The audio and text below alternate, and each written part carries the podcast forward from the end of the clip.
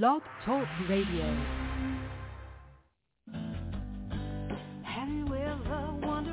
Welcome to Mind Shifters Radio with the Forgiveness Doctor, Dr. Michael Ryce.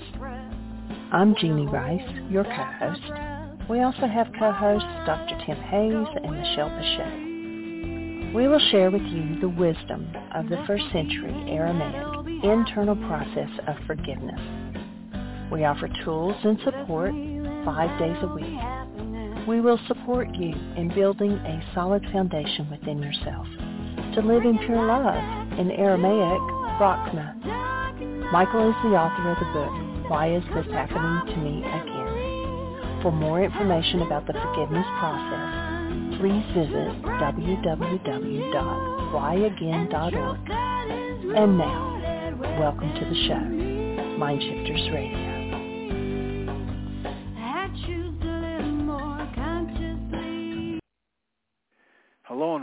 And Mind Shifters Radio. I'm Tim Hayes. I'm your host for the first hour.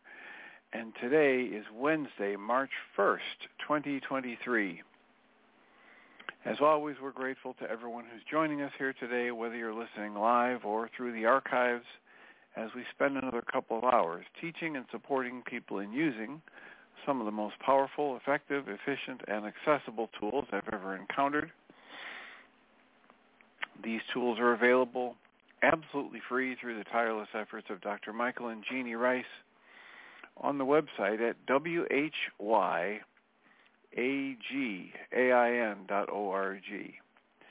If you go to that website and click on the two words that say Start Here in the upper left-hand corner, it will take you to a page where you can download and read Chapter 24 of Dr. Michael Ryce's book. His book is titled, Why Is This Happening to Me Again? And that chapter of the book contains a narrative description and explanation of the primary tool in this work. That tool is called the Reality Management Worksheet, sometimes called the Reality Management Wake-Up Sheet. And it's a tool I've been using to great effect for over 18 years to improve the quality of my life and most of my relationships, and to turn any negative emotional experience I have into part of the infallible guidance system that each and every one of us has been given. You can also download the actual worksheet process itself. It's a simple PDF file. Click the link, download it, print it off, copy it as often as you'd like, and use it over and over again absolutely free. You can also go to your app store and type in the three words Heartland Aramaic Forgiveness. And if you choose to do that before you're done typing the word forgiveness, you'll see the glowing heart icon. If you tap on that, it will let you download a completely free and private app that contains the Reality Management Worksheet. It contains an abbreviated version of that worksheet process, and it contains a copy of the Dragon Klingon game, which is a wonderful way to introduce these tools to even younger audiences. And we help people do all of that soon and often, primarily because it tends to improve the quality of people's lives as they apply these tools actively in their lives and secondarily because it tends to prompt comments, questions, answers, and testimonials. And if you have any of those to share with us, we'd appreciate if you did that and give us a call at 563-999-3581. If you call that number and press 1, it will put the little icon of a hand by your phone number. I'll turn on the microphone and announce you by your area code, and we can have a conversation. And we greatly appreciate when people do that because it makes it far easier for us to live into our intention with this work. Our intention with this work is to be a service.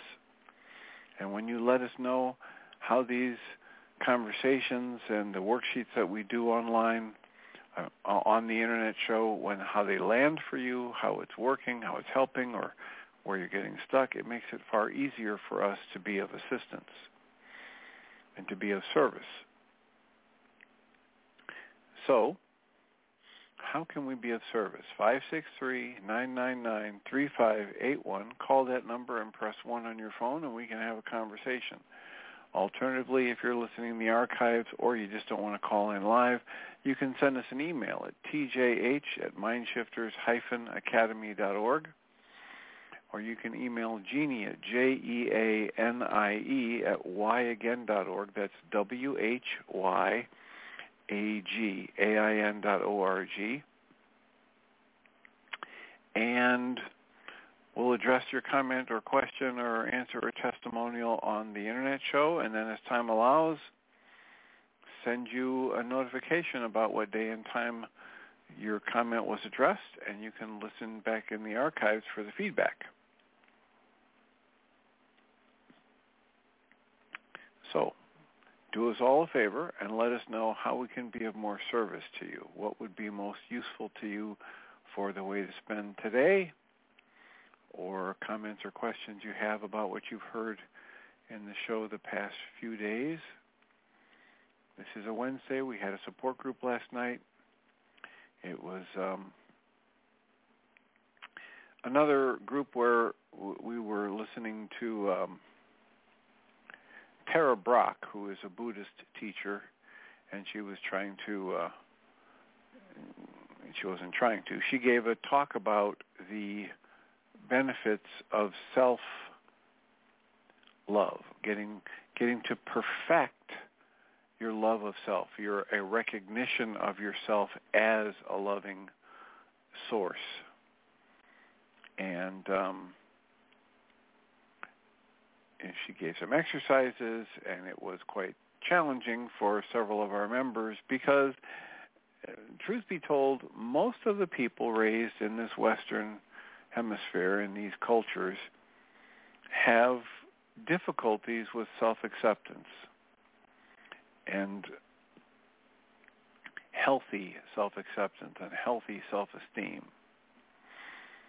And so some of the thoughts she presented, some of the questions that she suggested, some of the exercises that she offered were very challenging for people who are um, experiencing a lot of self-loathing thoughts and or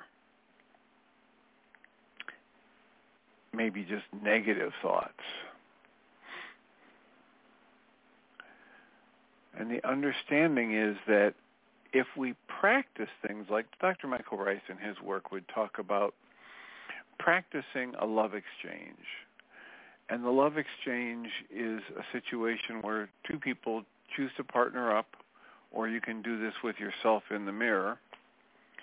And if the two people partner up, one decides to be the sender and one decides to be the receiver, and they take turns sending as loving a set of thoughts and energies and emotions from themselves through their eyes toward their partner, and their partner sitting very close right there next to them or in front of them. Spend some time just noticing with attention put to their face and to their hand and to their sense of the energies coming from their other partner, they spend some time just being aware of what this energy might feel like, what it might be experienced as, this energy of love, these loving thoughts, these loving emotions coming at them from their partner. And of course, an individual can do this with themselves in the mirror. Tap into the most loving, happy, safe, comfortable memories you have, strengthen them, bring it up as though you're reliving that very experience in this moment and then envision sending it out either to your partner or to your, your, image of yourself in the mirror as though you were shooting water out of your eyes. This energy of acceptance, compassion, joy, love, cherishing, appreciation, whatever you want to call it. And that practicing doing that builds muscle memory within us, builds um, neural pathways that the longer they're practiced, the stronger they get, the larger they get, the easier it is to do it again the next time. And Michael Ryce has talked about that for decades now with, you know, practicing the idea of doing a love exchange with your partner and or with yourself in the mirror several times a day for the rest of eternity is the way Michael would usually say it in an intensive. And the benefit of that is exactly what Tara Brach was trying to tap into in her talk last night where she kept talking about how the more you practice saying, you're valuable, I have love for you, I'm extending love to you, I appreciate you, you deserve to be happy, whatever you can say to yourself in these exercises, the more you practice it, the more benefit you get. The more it will stir up the parts of you that want to argue against it, and then you can use other techniques like the reality management worksheet or the EFT tapping to dismantle the false negative conclusions, and if they're negative, they're false. You don't have to wonder if they're false. They'll, they'll be false when they're negative or when they leave you feeling negative and you can actively apply tools, whether it's Byron Katie's worksheet process and questioning or Diederik Wolzak's worksheet process or Michael Ryce's worksheet process or some of the exercises that Guy Finley would lay out for you. You can practice these tools and dismantle the false beliefs, the negative energies, the trauma energies that each and every one of us carry around with us. And if you practice saying, loving, or in, in the Tara Brach talk last night, she was calling it these meta, M-E-T-A, meta thoughts. I am love, I am valuable, I deserve to be happy, etc. The more you practice them, the more they will get strengthened and the more the negative thoughts within you, negative conclusions within you that want to fight against it will get stirred up so you can have ready access to them to dismantle them. And that's what we're here to support people in doing. Recognizing how many of these deep spiritual teachings are built on the observation that you are this energy of creation. You are love expressing in form. You have tremendous value simply because you have consciousness you don't have value because you did X, Y, or Z thing the right way. And that's also the foundation of the work that we're talking about here on Mind Shifters Radio and in the Mind Shifters support groups, that the more comfortable we get staying directly consciously aware of our true nature as love, the better our lives get. And I frequently talk about this two-prong approach where one thing is, the one prong is I practice doing the love exchange with myself in the mirror or doing these meta practices that Tara Brach was talking about last night or doing a um, a visualization of myself as the energy of creation expressing in form. And that's one prong of the approach, reminding myself of my true nature as as love, as as the essence of creative energy flowing into the physical. And the second prong of the approach is that every time I become aware of something tight or tense or negative or angry or any other negative emotion I might experience, I pick up a tool, I take a softening breath to turn the focus inside myself, and I apply that tool to the process inside my mind-body energy system that is giving rise to this tension or negative emotion or upset. And that two-prong approach has served me extraordinarily well over the last more than 18 years now. And we recommend it. We recommend it so highly. We've made the commitment to um, have some space available and make the offer every five days a week on the Mind Shifters radio show during the uh, first half of the show, two-hour show, that uh, will make the offer. Does anybody want to do a worksheet? Does anybody uh, need some help framing out a worksheet, understanding how I would uh, describe a worksheet in this situation or that situation. And when that isn't available, I will endeavor to do a worksheet on my own situation and model the, the process. We haven't done one in a few days here, so the last time I did, the last couple times I did it, I used the app on the phone as um, the process. However, um, Dr. Michael Ryce, in his um, most recent set of work around this, has decided to create what he calls a, a shorter seven-step worksheet. Maybe he doesn't call it shorter, but it, it, has a few, it has some fewer pages or some fewer words on the page.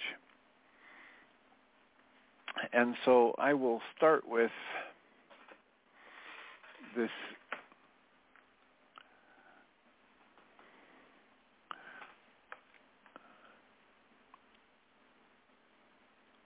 I don't really know what to call it, but it was uh, published in um,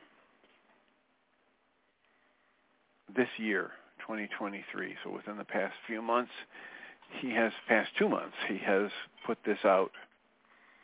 On the bottom it says version uh, V-01 slash 2023-1.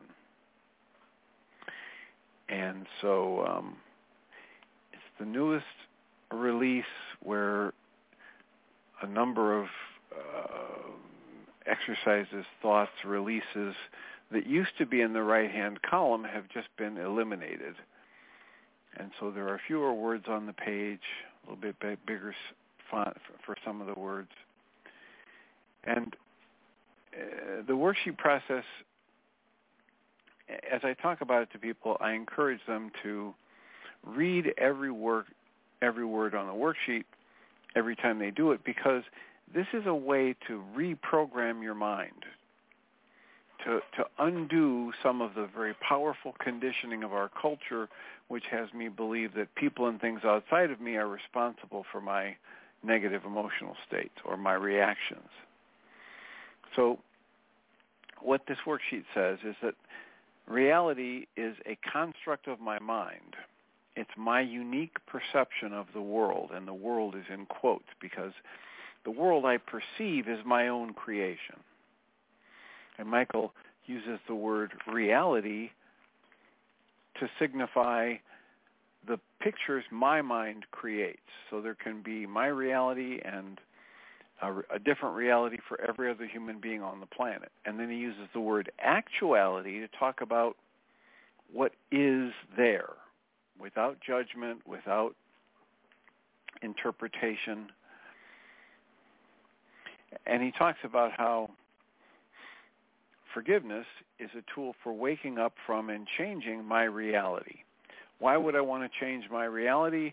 Anytime I construct a reality that has me feeling a negative emotion, I I could want to change it, restructure it, wake up from it, understand it as false. So the premise in this work is that my true nature, my essential nature, my human life, my very being is this energy of love, energy of creation. And if you don't know what that feels like, uh, I recommend that you hold a newborn child or you remember a time. Remember a time when you either held a newborn child or you held a new, newborn puppy or kitten or had a wonderful walk in nature and and, and felt like you know you were connected to all of life. So just tap into that and take a breath, and then the worksheet goes on and says the goal of this initial internal forgiveness wake-up sheet is to empower me to remove fear and or hostility and return me to the direct experience of my true nature as love and to try and stay in that awareness 24 hours a day, seven days a week, all year long. So for this worksheet, it'll be Tim who's doing it. And the worksheet in step one says, I, Tim, who am love, I am experiencing, and we'll put fear as the emotion because I did some work earlier in the day and fear was up several times. And the worksheet then says, so I have I, Tim, in 1A, and then I, in 1B, am experiencing the emotion of fear. And the worksheet encourages me to use a separate worksheet for each emotion, and it tells me that my denial places my experience of myself as love, as this essence of creative energy expressing in form. And I'm not aware of that in the moment, my mind tells me that my emotions are caused by my trigger.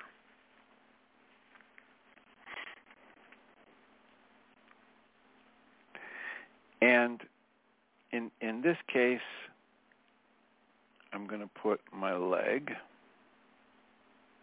And my perception, my story is that it is sore and damaged or injured, sore and injured.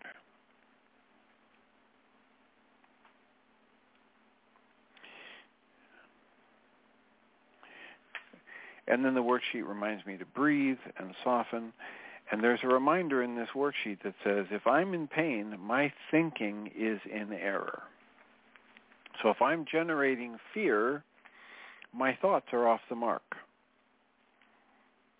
And so I have now 1A is Tim, 1B is fear, 1C is my leg, and what's happening with my leg is it's sore and injured.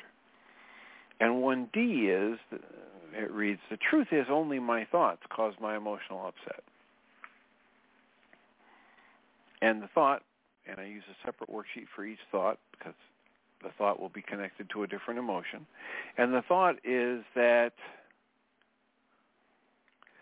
the thought I'm using to generate fear is that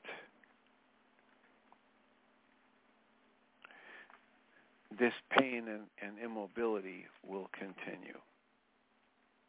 This pain and lack of mobility will continue. So I'm writing that in on the 1D.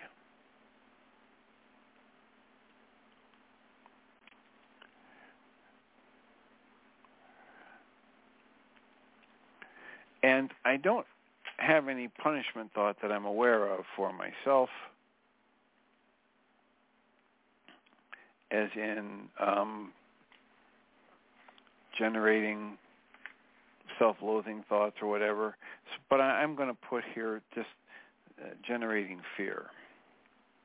So if I pour energy into fear, that's kind of a punishment for me. Step two uh, asks me to be willing to process and face and process out all dis-ease as I go through the physical, mental, and emotional symptoms of healing. And I'm willing to do that, understanding that I may have more physical pain or low energy. I may have mental upset. I may have negative thoughts come to mind and or confusion. I may have any negative emotion I've ever had in the past and depression. And rather than run away from those, this worksheet wants me to be willing to face it and process it out. So step three asks me to list my desire, the constructive result, the exact goal that's driving my pain perception and leading to the fear is what? I want my leg to be strong, healthy, and flexible. I'm going to put healthy, flexible, and comfortable.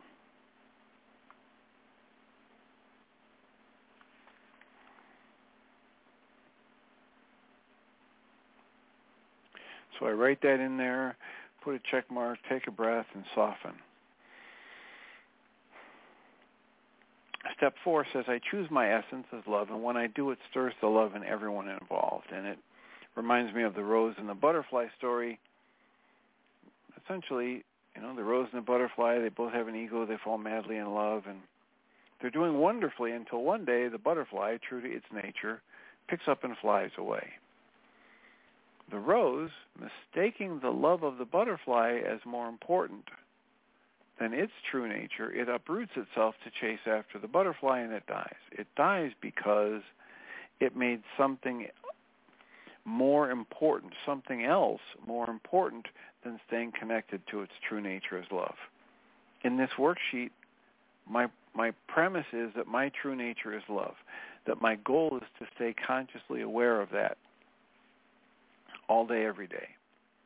So when I use my mind energy to generate fear, I'm disconnecting myself consciously. I'm disconnecting myself from my experience of myself as love. I can't ever be disconnected from my true nature, but I can be in the dream of separation. I can have a hallucination that I'm not connected to love. So in step four, I like to stop and do a little meditation and breathe and soften and think of some of the most loving people in my life and the energy that moves in my heart space when I breathe and soften into interacting with those people. And I do that here gently until I actually feel a shift away from the fear into the love, into the joy, into the strength, into the contentment. Fairly easy to do this time for me. So now I move on to step five. Step five tells me that when I'm upset, my perception, my mind's construct, is built out of corrupt data and it's driven by my goal in number three. In this case, my goal for my leg to be strong, healthy, flexible, and comfortable. And when I cancel that goal, the driver that sets the data that produces my reality, then my errant perception collapses and I get to drop into the parts of my mind that are hidden from me by the pretense that others are responsible for what I have created. Again, if they are the one with the problem, why am I the one with the pain? So here's an action step recommended in step five. While holding love, conscious, active, and present, the word for that in the ancient Aramaic was have the filter of Rachma set in my mind. I now choose to use my mind collapse my mind's lies by willingly canceling my goal for my leg to stay, to be strong, healthy, flexible, and comfortable. And then step 5b says, I invite some source other than my conscious logical mind. In this case, I choose Ruka. Ruka Dakucha, the ancient Aramaic word for an elemental force, like the breath or the wind or gravity itself, that's implanted in every one of us that's there to break off the effects of our errors in thought and guide us to truth and happiness if we just ask it to. So I'm going to invite Ruka to incline me toward healing, to restore me to my newborn awareness of love, to heal my denial, and to heal my capacity to generate the emotion of fear in this case. And I breathe and soften with each of those boxes and check marks. And when I do that, I'm asking Ruka to help me open a direct conscious relationship with and gently remove any parts of my mind that have been denied and dissociated. And then I just want to do, I'm reading 5C here on this worksheet. It says, I cancel my need to be right. I cancel my need to make up another story out of my hidden corrupt data to hallucinate proof that my fear and hostility-based story, my reality, is true. And I breathe and soften. And I take it the next level and put my hand over my heart space and close my eyes and I gently go through the mantra of the forgiveness pattern or pattern, which says, I cancel my need to be right. I cancel my need for anyone or anything to change, including myself. I put my conscious logical mind on the shelf for now. I specifically cancel my goal in this worksheet And I ask to be shown the hidden part of my own mind that's actually creating this upset. And then I just breathe and soften and put myself in the most open, allowing, and curious space I can find. And I just trust that anything that comes to mind is part of what I need to see to begin to heal here and move forward. As I cancel my need for my leg to stay healthy and flexible and comfortable and strong, I cancel my thought that it's going to continue. I release the emotion of fear. I release my need to be right. And I ask to be shown the hidden part of my own mind that's actually generating fear here.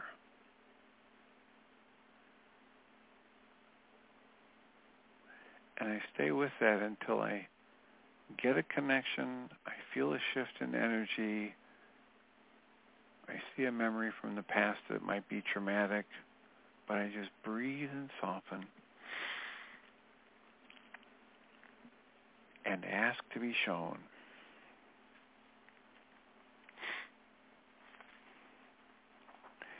I breathe and soften, ask to be shown.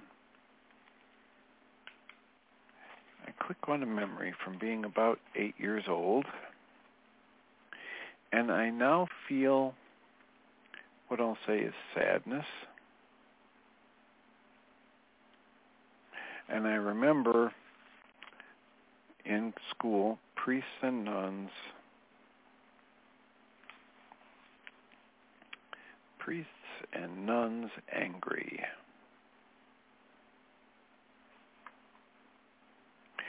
And the memory is that I was you know, in this Catholic school, and I was being taught about how God is love and how that would conflict with if you do anything wrong, you're going to burn in hell for all eternity, and how God is beyond our knowing, but then God wants you to do this and that. And I would point out these contradictions to these teachings at eight years old, and I would get punished for it.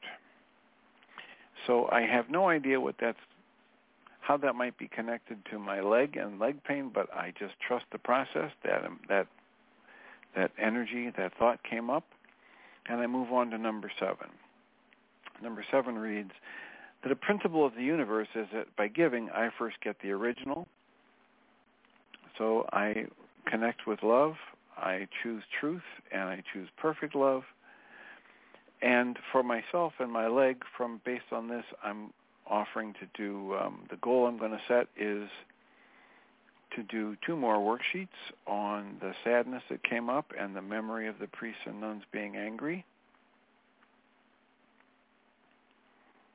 And to breathe and soften through that to see if these associations can reveal even more energy that I can release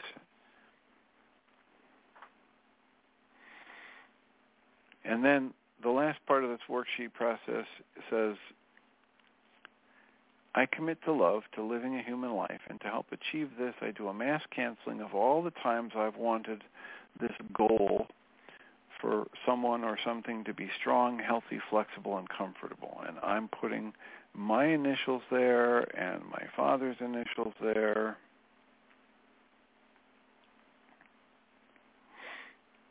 and leaving it open for the universe or Ruka to show me more situations where I might hold the goal for something to be different than it is and generate a negative emotion rather than staying consciously connected to my true nature as love and feeling the joy and appreciation that is possible when I just recognize the gift of life flowing through me and I appreciate it.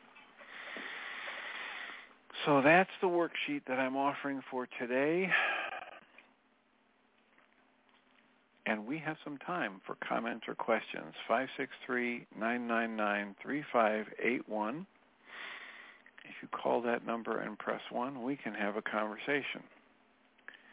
How does it strike you to listen to yet another worksheet process?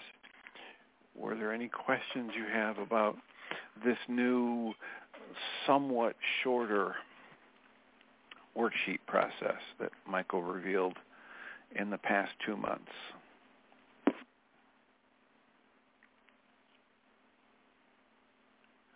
You know, one of the core benefits for me in this work, as I've pointed out time and again, is that the more I do this work, the more I take more of my mind energy at the beginning of each day and tell myself I want to be alerted by my own awareness at the earliest possible warning sign of upset or tension or negative emotion.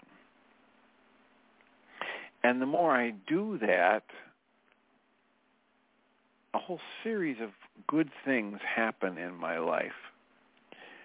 The biggest that I can say with great clarity is that I spend the tiniest fraction of time in my life today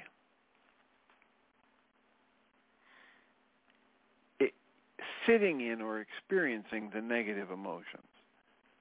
And I I spend less time in it because as soon as I realize that's what's happening with me, I use these tools. I breathe and I soften. I turn the focus inside.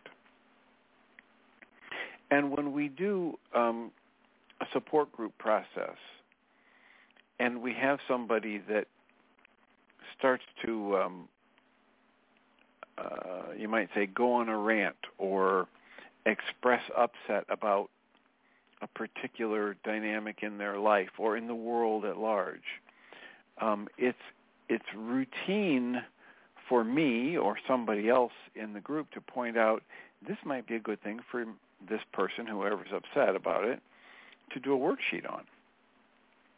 Because while the actual dynamic might be occurring in life, that actual dynamic is not what's creating the upset the person is experiencing. And yet, our culture, the training of our minds tells us, yes, I'm upset because of this or that dynamic. And the the benefit to me in this work comes when I refuse to buy into that belief that leaves me feeling something negative and I I freely, quickly, easily, early on in the process, um, pick up a tool and apply it to the process that my own mind is using to create upset. You know, we've had on, on a regular basis, um, every one of us experiences a negative emotion, probably multiple times a day if we're if we're honest about it. And yet, despite how well practiced our minds are at telling us that it knows, my mind knows why I'm upset. And it's X, Y, or Z dynamic outside of me.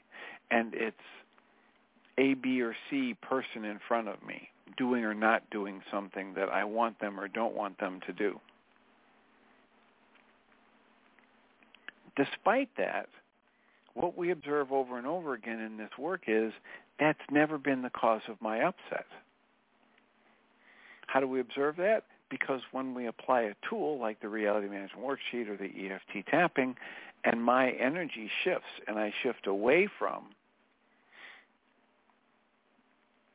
the original emotion, even though nothing outside of me has changed. I had somebody in my office earlier today and we were doing a process very similar to the reality management worksheet. And when she started, she was feeling angry. And after the first round, she was feeling very sad. And then after the second round, she was feeling confused. Now, nothing had changed in the outside events, the people, the life circumstances that her mind was telling her were causing her anger, and then was causing her sadness, and then was causing her confusion. And yet, her emotional state went through this progression from anger to sadness to confusion. I think there might have been a fear in there too before she got to confusion. So the idea is we can observe directly that the outside event is not the cause of my emotions because the outside event remains the same. I apply the tool and my emotions change. Where do I apply the tool? Inside myself, in my own thought process, in my own emotional state, in my own relationship to my body's physical energy system and awareness. So if that's where I'm applying the tool and a change happens, that's just a very clear demonstration to me that the source of the negative emotional state was inside of me. It's it if it responds to the use of the tool, wherever I applied the tool, that's where the source of the, the pain or discomfort was.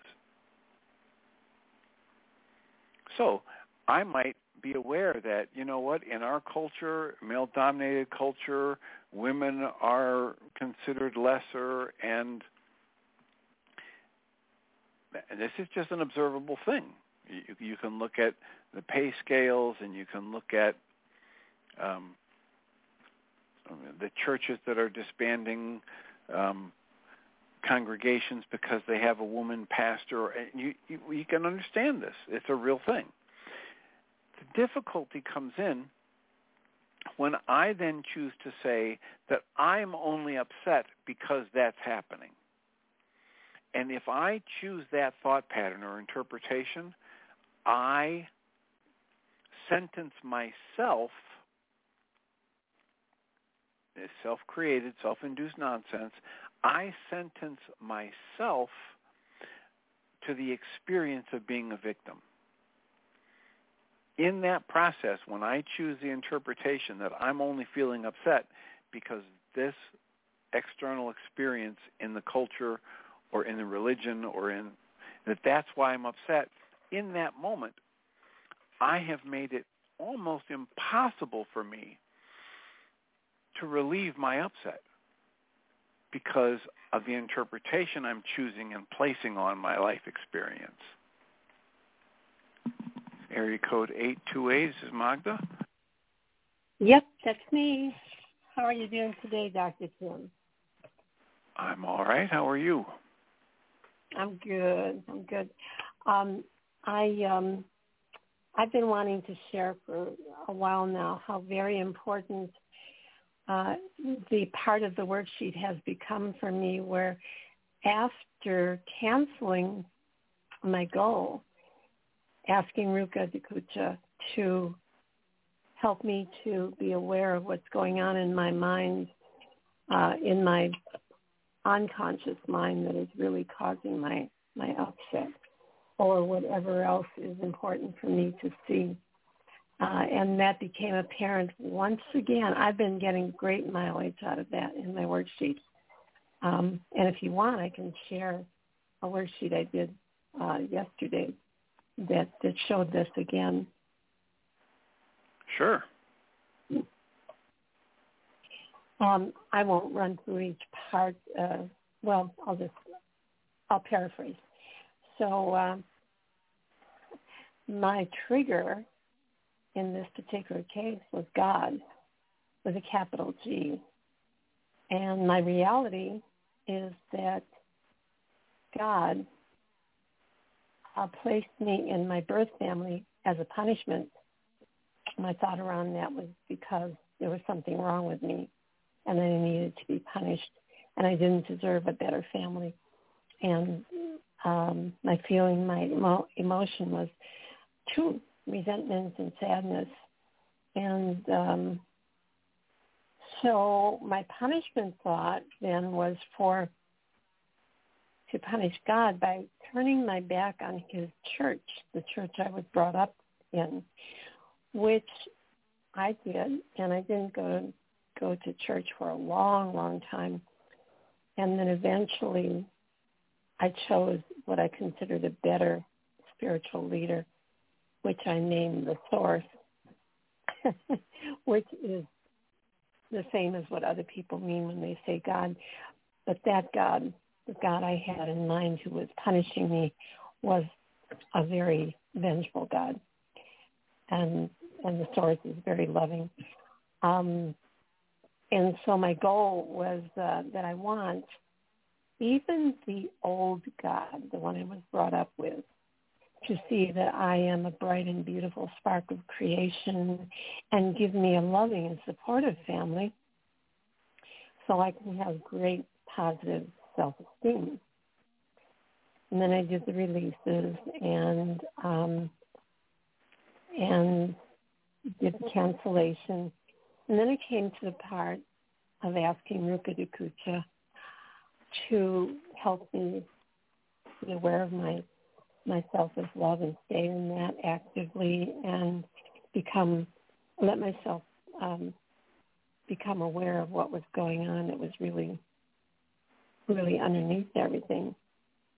And what I got instead, well, I don't know if it was instead. What I got was my awareness that uh, in between lives, because I do believe in reincarnation, that makes sense to me. So in between lives, I was the one who chose my next set of parents and circumstances so that I could work out certain issues and continue to grow. And so indeed my family was not God's punishment, but my own self-selected growth opportunity. So that took me from the sadness that I had to this quiet, peaceful happiness. Took me from from a level 10 upset to a level 1 upset. And uh and that was I you know, I that was something I thought I knew. I did know at one time. I believe this is my belief at least. And and I had conveniently forgotten because I wanted to blame instead of realizing the gift that I had been given. So it was it was a big um, it was a big aha for me to re remember that truth, my truth. Wonderful, and that's a, another really good example of what I was just talking about. That if I choose an interpretation for my life circumstance, and it leaves me feeling a negative emotional state, if I believe that interpretation and I'm not willing to change it, I'm not willing to cancel my need to be right, then I've doomed myself to be a victim. I've doomed myself to stay in that negative emotional state or upset or torture or whatever. Mm-hmm. But as soon as I'm willing to change that interpretation, genuinely change that interpretation, I open this the floodgates of the possibility of change. And this is a wonderful example. You just went from a very, very high upset down to a level one, and mm-hmm. the actuality of your life hasn't changed at all. Not at all. but the interpretation that you're pouring your mind energy into has changed rather dramatically. From God has done this to me to I chose this as a growth opportunity. Right. Right. Yes, it's all an inside job. It, every time, of course, it comes back to this. It's an inside job, girl. Look what, look at what's really happening.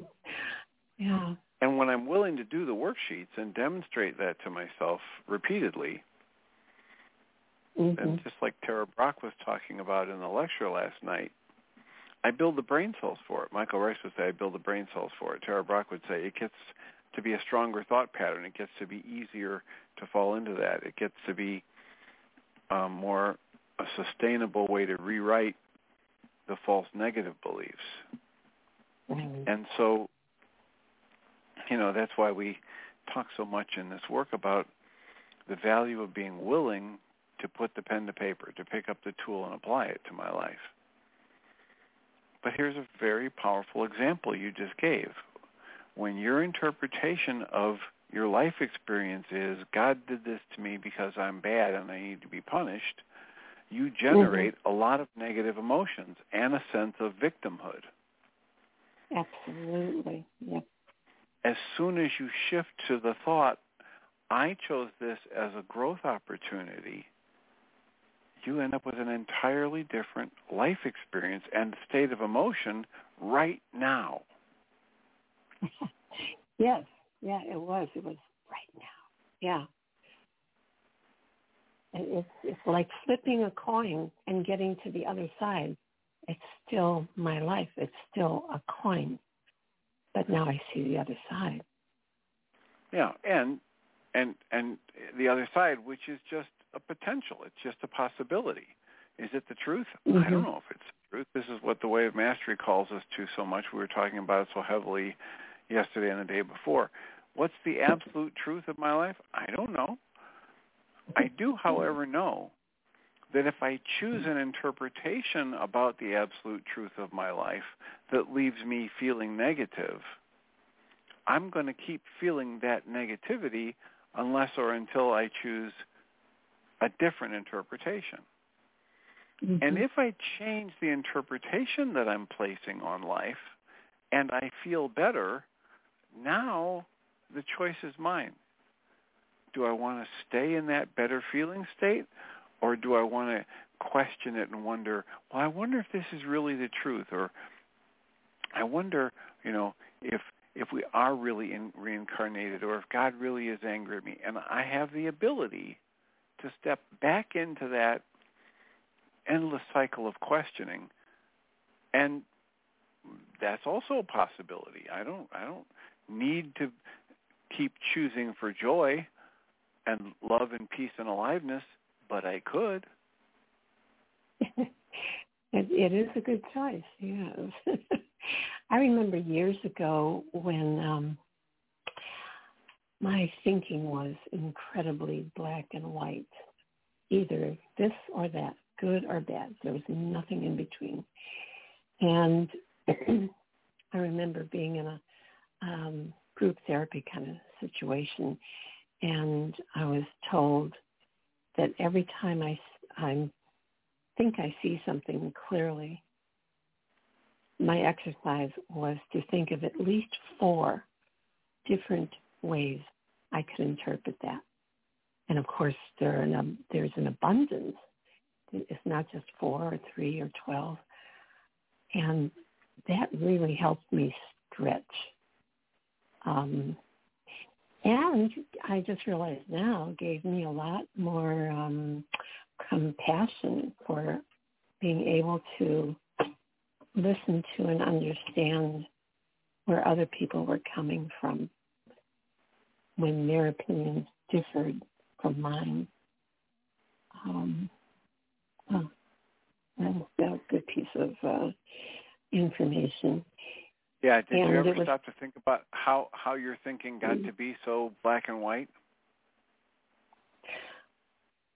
Oh, well, I just zoomed right back to the Catholic Church. I well, I mean, that was and the the first answer. Sure. The the answer for that for every one of us is because that's what we were taught. Right. Right. And the more we are taught flexibility in thought, creativity, allowance, surrender, the more we learn that.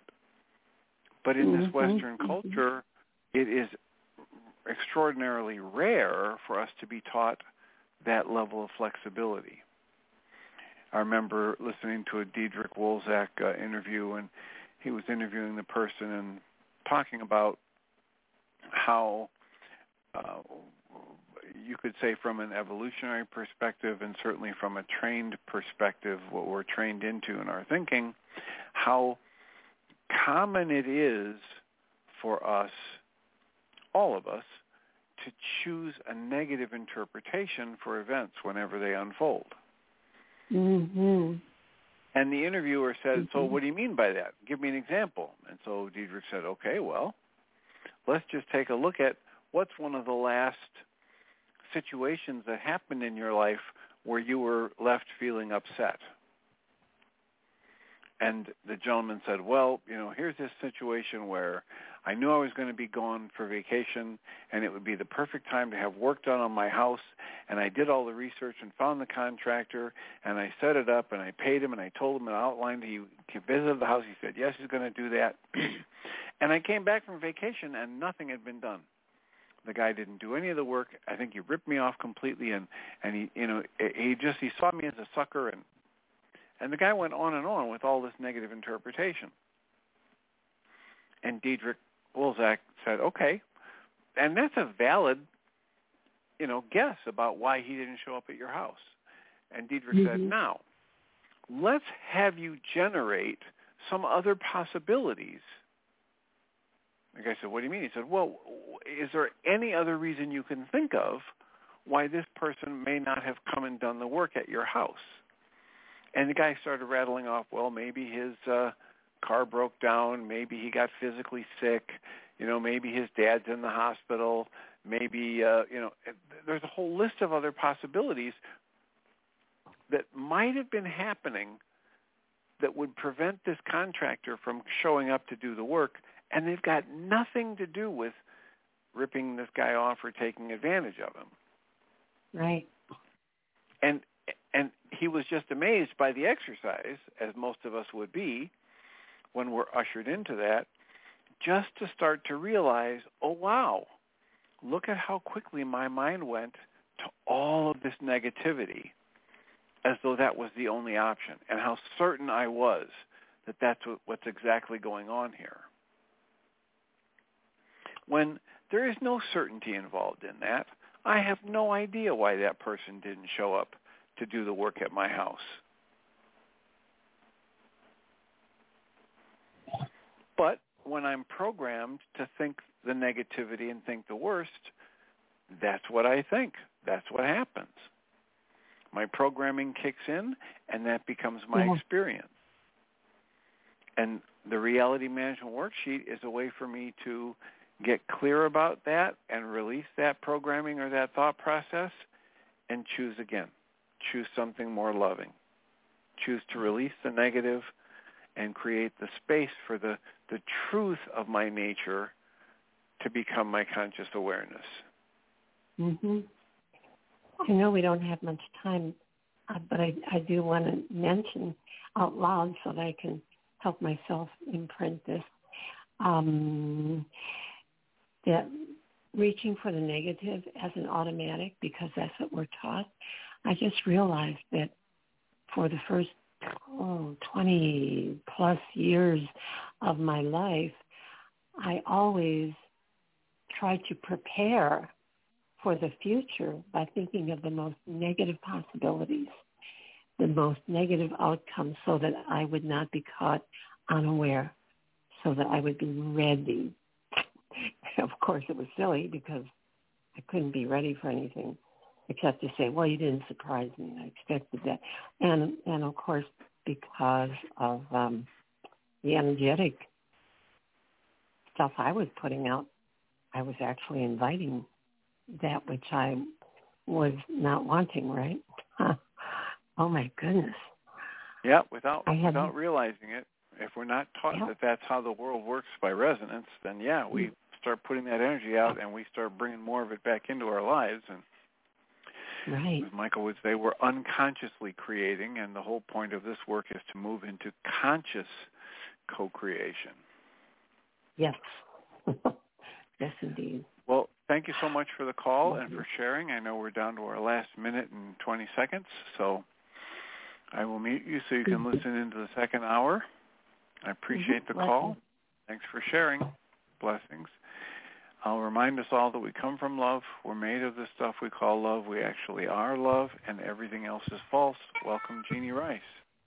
Thank you, Dr. Tim. I appreciate you. You're very welcome and deserving. Have a wonderful show. Thank you. So welcome everybody to the second hour of Mindshifters Radio. And today is Wednesday, March the 1st, 2023.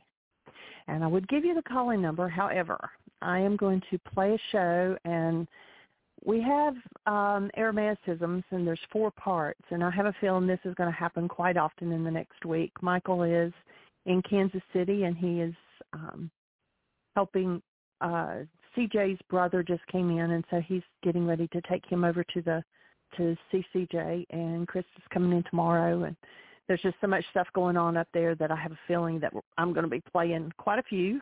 So I'm going to start with Aramaicisms Part One, and I hope you enjoy. Thank you. Hold us in the space. So welcome everybody to Aramaicisms. And our topic tonight is going to be the discerning of the truth of the endangered Aramaic thought system.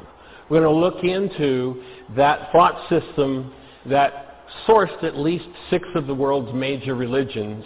And we're going to work toward understanding, in particular, the first century meanings of its words.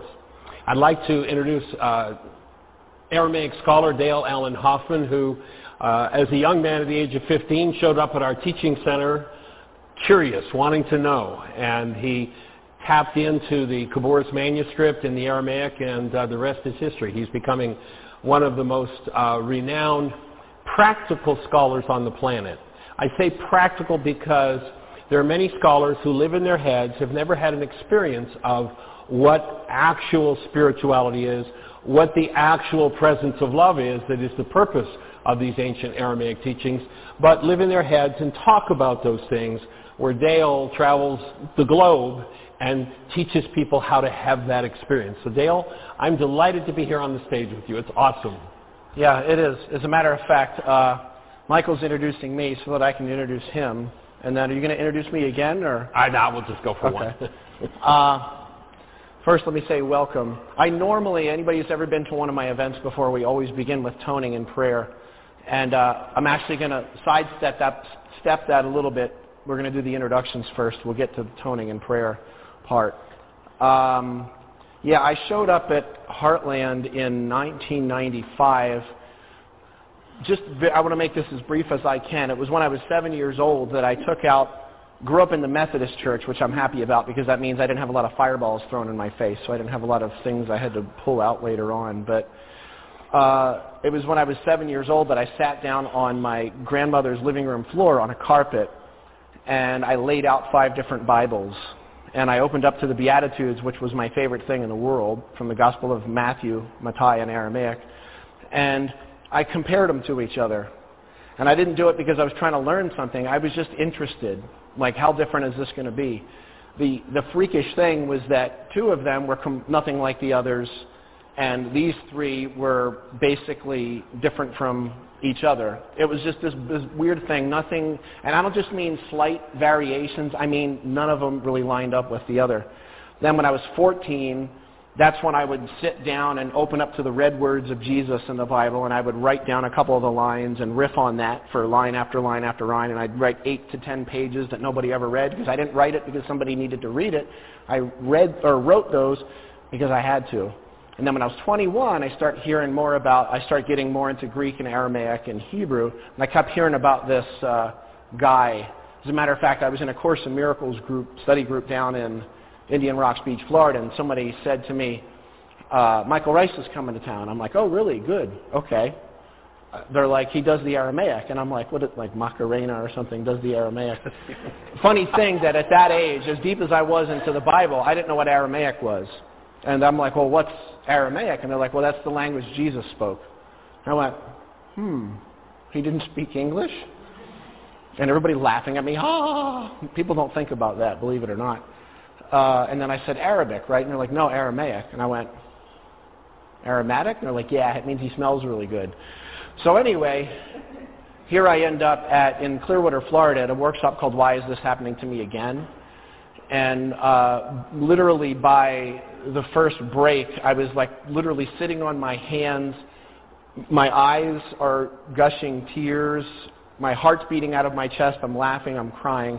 And I walked up to him, and I still remember that look that he gives. That sort of that he gave me the look. It was a different kind of a look. And he said, "What's happening?" He said, "It looks like I could peel you off the ceiling right now." And I said, whatever you've got, I want it all. And I ended up at Heartland. And what happened at Heartland is I didn't get deep into the actual language. That came later. What I got deep into was the experience.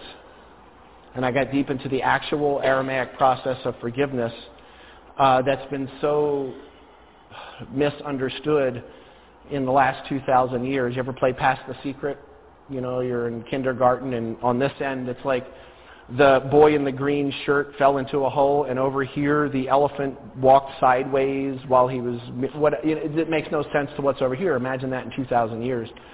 So I got really deep into that, and then from there I started getting really deep into the language itself, into the texts themselves and translations, and I'll talk a little bit later about things like X-ray copies of Bibles where you can actually see if ink soaked through from the other side of the page and lands in just the right spot to change either the phonetic marking or the letter itself, which can change the meaning completely.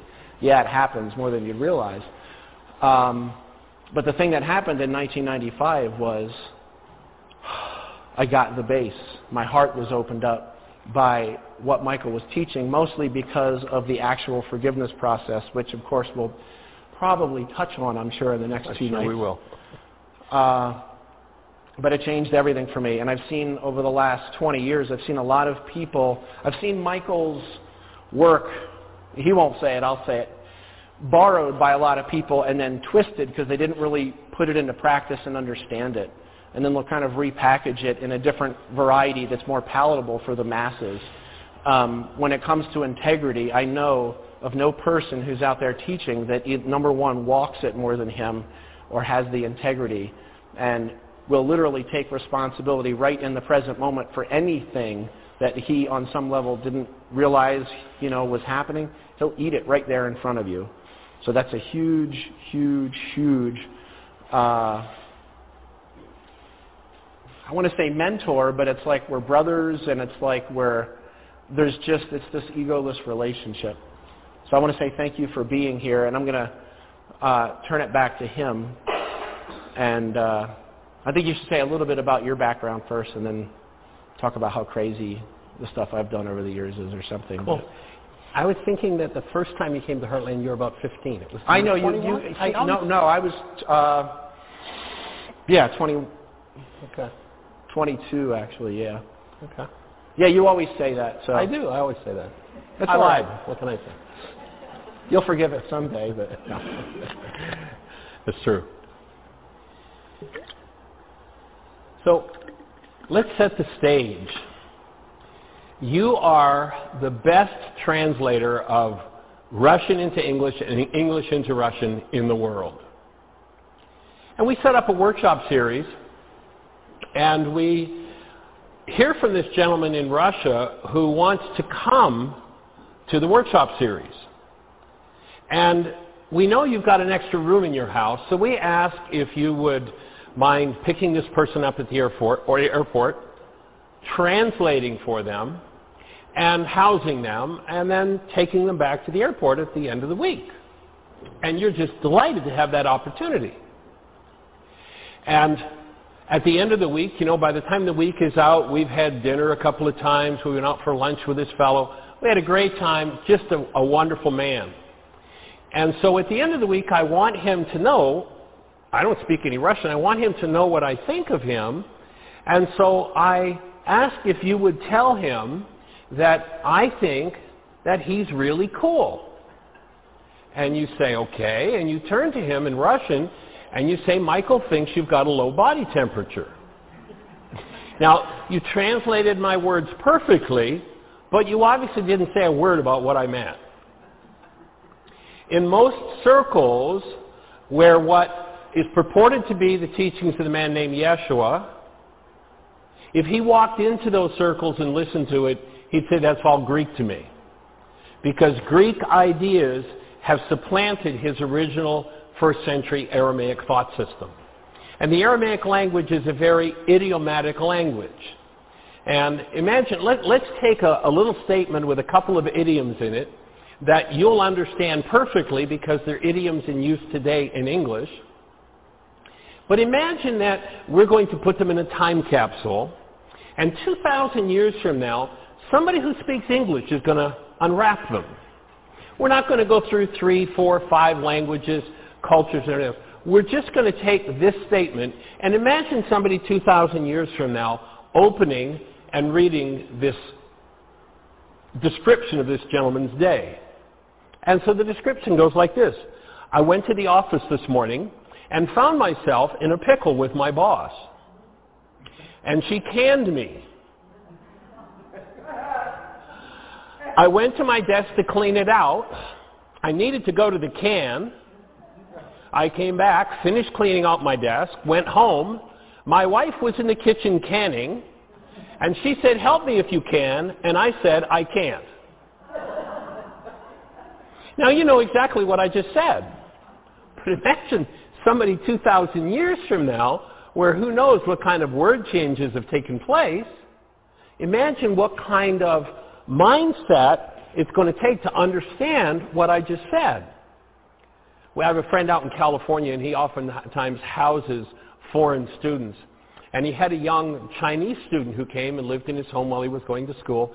And this normally happy person came home from school one day all in an upset, like so visibly upset that my friend Donald said to him, what's, what's going on for you? He said, whoa, very bad day at school. And, and Donald said, well, what happened? You seem to have been having such a great time in school. He said, at school they called me a very bad name. And Donald said, well, what did they call you? He said, I looked it up in the dictionary. They, they called me a very bad name. They said I was a cold cowboy. Donald looked at him. It's like, you know, it's not exactly the vernacular of this language. So he said, well, what exactly did they say to you? They said I was a cool dude. and I looked it up in the dictionary, and to him, it wasn't a very nice thing to be called a cold cowboy.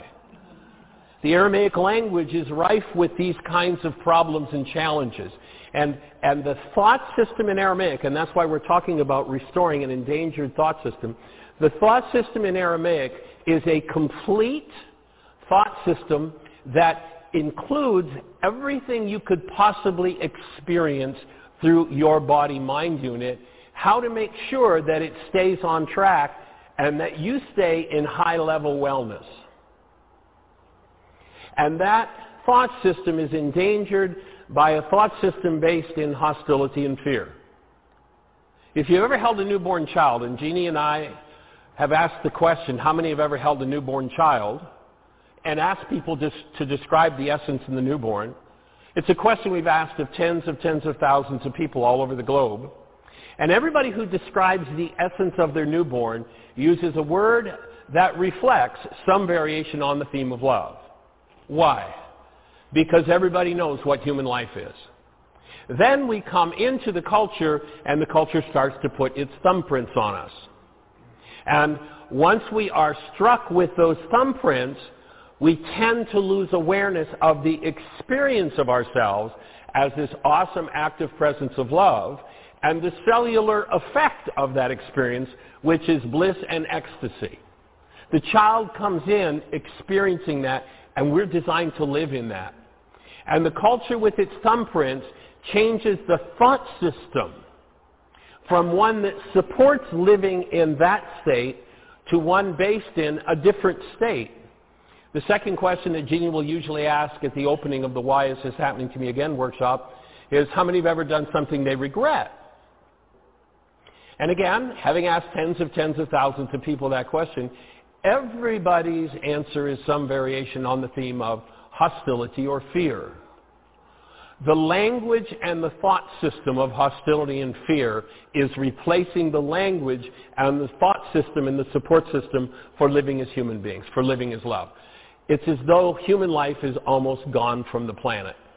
And what we're looking to do is to solidify and restore an understanding of that first century Aramaic thought system that supports us really truly experiencing living in our physiology in ecstasy and bliss 24-7, 365, whatever's going on in our world. What we feel from is designed to come from being, the state of a human life, who we are and we get converted. We get shifted out of that into a thought system based in hostility or fear. And once we plug into that, then our minds tend to work and produce everything it produces in that hostility and fear system, which is insane compared to the system based in human life. I define insanity as a human form without the active presence of love in it. If you go back 2,000 years ago, you hear this man, Yeshua, saying, my words are your perfect life. You'll notice he doesn't say I am, he says my words are. Vladimir Lenin says you can destroy a culture by doing one simple thing. All you have to do is change the meaning of its words. Well, how could you destroy a culture by changing the meaning of words? Culture is transferred from generation to generation through words and thought. If you change the thought behind words that are important to living as love, then you lose the ability to live as you're designed to live. We are here to convert everybody on the planet, not into anyone's church. That's the non-being mind's cheap copy of conversion. Conversion is bringing each of us back to a love-based thought system, a love-based mind that works as it was designed to work. You can go back into the 6th century, and there was a man named Rabelais. He was a bishop. And Rabelais decided he knew how it should work. Rabelais is the root word for our idiom today of a rabble rouser. That's the kind of mind this guy had. He went everywhere he could and destroyed every Aramaic writing he could find, every Aramaic scripture, and replaced it with his own translations. And what we're looking to do is to reestablish the Aramaic thought system and come back to the truth of who we are. We're going to get into some wild stuff tonight. Um, one of the, uh, there's a base I'd like to set. Actually, there's a quote I have. This is from a guy that's been a huge inspiration to me, and I think that there's certain people that I think people are out there teaching this guy's teachings and sort of twisting those a bit too. His name's Ernest Holmes. Anybody ever heard of him before? He said if the philosophy of Christianity were lived, were lived, wars would cease, unhappiness would cease, economic problems would be solved, poverty would be wiped from the face of the earth, and man's inhumanity to man would be transmuted into a spirit of mutual helpfulness. And here's the base that I'd like to lay before we go forward. But we're going to talk a bit more about this either later tonight or tomorrow. But everybody, I talked about those Beatitudes. I've had this relationship with the Beatitudes since I was about five years old. Uh, everybody know what the Beatitudes are? Maybe, maybe not. Anybody know what the third Beatitude is? It's one of the questions I get asked the most. Anybody know their Beatitudes? This is from the Sermon on the Mount, first public teaching of Yeshua. The, I'll give you a little bit of a hint. They're the blessed are statements. We're going to get to those a little bit later. But the third one says, blessed are the meek.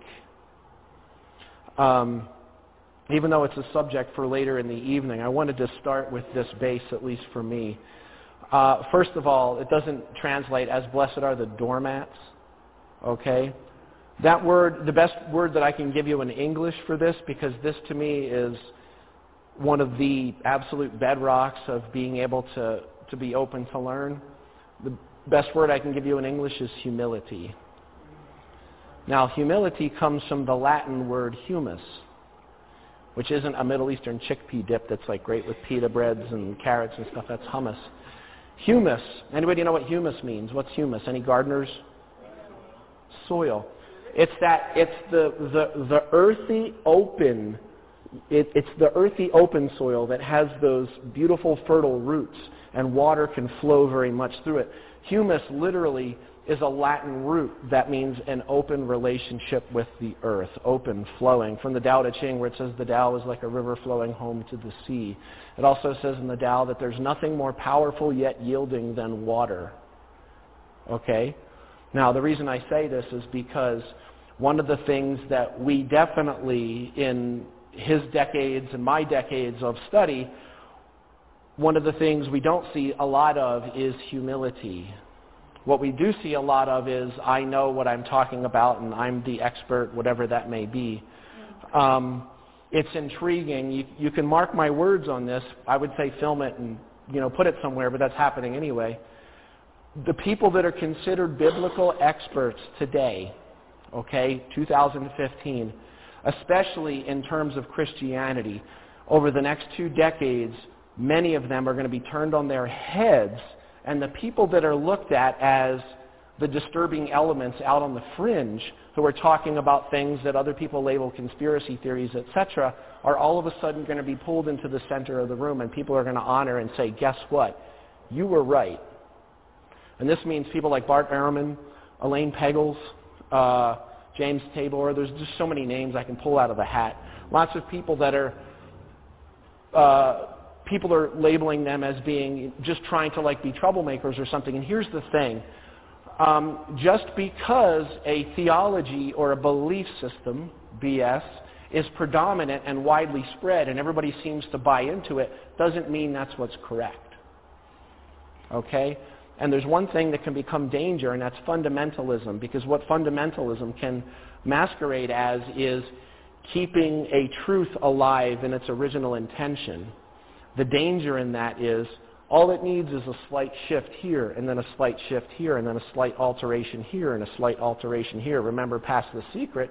And you go several thousand years down the line, and people think they're getting what's real, but that's not necessarily what they're getting. And here's the other thing. When you're in the fences of theology, there's a danger in that because you're told, look, if you stay in this fence, you're safe. You are in the family. You are in our social club. We will support you. We will love you. If something happens, if you're starving, we'll come feed you. But don't go outside of the fence. What happens when you go outside of the fence? Intriguingly, I started with a guy that was already outside of the fence, which I'm hap- happy about because here's the thing. I started going to lots of conventions, started going very deep into like symposiums that would last a week on ancient languages. And I used to notice, uh, I started noticing after a while that the people that screamed the loudest and their eyes would bulge the furthest out of their head like a Simpsons cartoon were the ones that usually won the arguments. Interesting thing, the one that didn't give up. And that's when I started studying, you know, lots of different things that tied right in with Aramaic, like the way that uh, you can actually go and go to a theological seminary, some kind of biblical-based academy, and get one sentence mentioning that, by the way, the Jesus guy spoke Aramaic, and okay, back to the Greek thing now. And I had issues with this, and I started digging in. Why would this happen? Why would this happen? And I started studying guys like Irenaeus. That was the guy that uh, is responsible for, as an example, changing the gospel of the beloved disciple, which was about a woman, into the gospel of John, which is about a man. Um, he's the guy that oversaw the forgeries of a lot of the Pauline letters. that are still in the Bible today. Um, looked in Constantine, and I saw that an original Aramaic thought system that was broken down and broken down and broken down and twisted and manipulated. And let's bring in some Egyptian mythology, which is basically the entire history of the Jesus lifetime. And you start looking at all these things and you start learning what's actually real anymore. And that's when I started to realize that truth is not something I'm going to find on a page. It's not something in the letters. Truth is a direct experience. There's a real danger in thinking that the concepts in your mind that you're projecting on letters on the page are what's right, as opposed to the realization that what you are looking for is what is looking. In the words of St. Francis of Assisi. And that's what I got from Michael's work. That's what I got from actually doing the breath work and doing the forgiveness process and realizing that Yeshua wasn't telling us to go out there and add stuff in. He was actually showing us how to take things off. And this actually, Michael was speaking of that joy and that ecstasy one of the probably one of the most misunderstood teachings that came out of Yeshua's mouth has to do with prayer. Do you want to start that off? Or? Sure. Yeah. Well, you look at that word and you hear the disciples asking Yeshua, teach us to pray.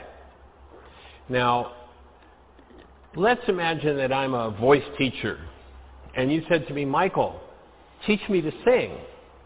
Would I be teaching you to sing if I sang you a song? Obviously not. What would I do? I'd give you some instructions for how to sing. Many people are shocked to realize that what the world has called the Lord's Prayer isn't a prayer. It's a set of instructions for how to pray. And in Aramaic, what does the word prayer mean? Well, it's kind of a shock for most people in the West until they start to understand it. But the word means, more closely, to set a trap for God. Which the average mind goes, well, what does that mean, to set a trap for God?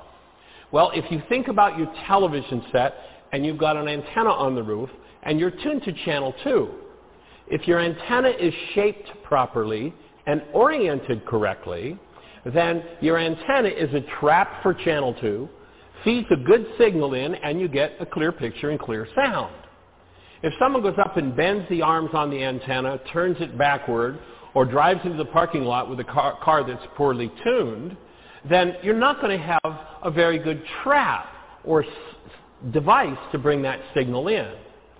So in Aramaic, there's the recognition that this physiological device is designed to capture the live active presence of love and bring it into the world.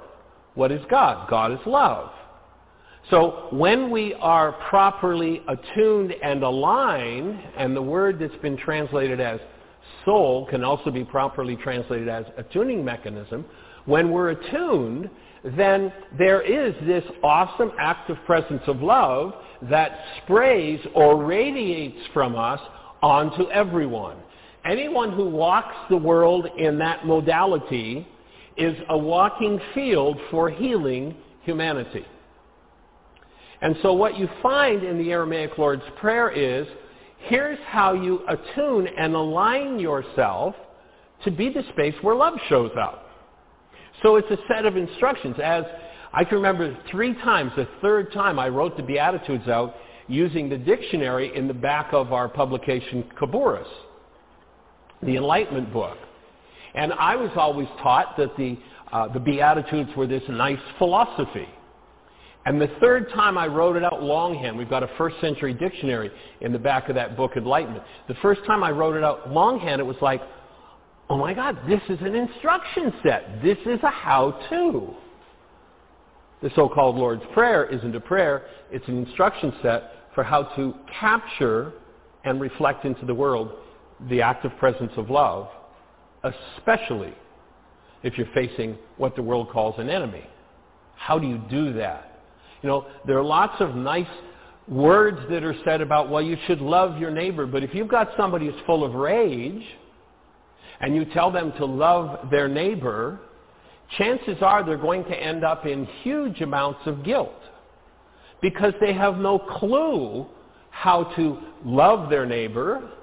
And therefore, when their rage, their fear, their sadness, their anger comes up, they've failed and they are dashed into the dirt and they buy the, the belief system that there's something wrong with them when the truth is nobody showed them how to do that. And if nobody shows us how to do something, how do we do it? The Lord's Prayer is a set of instructions for how to do that. The Beatitudes are a set of instructions for how to activate an unconscious neural structure that's designed to guide us to happiness and well-being.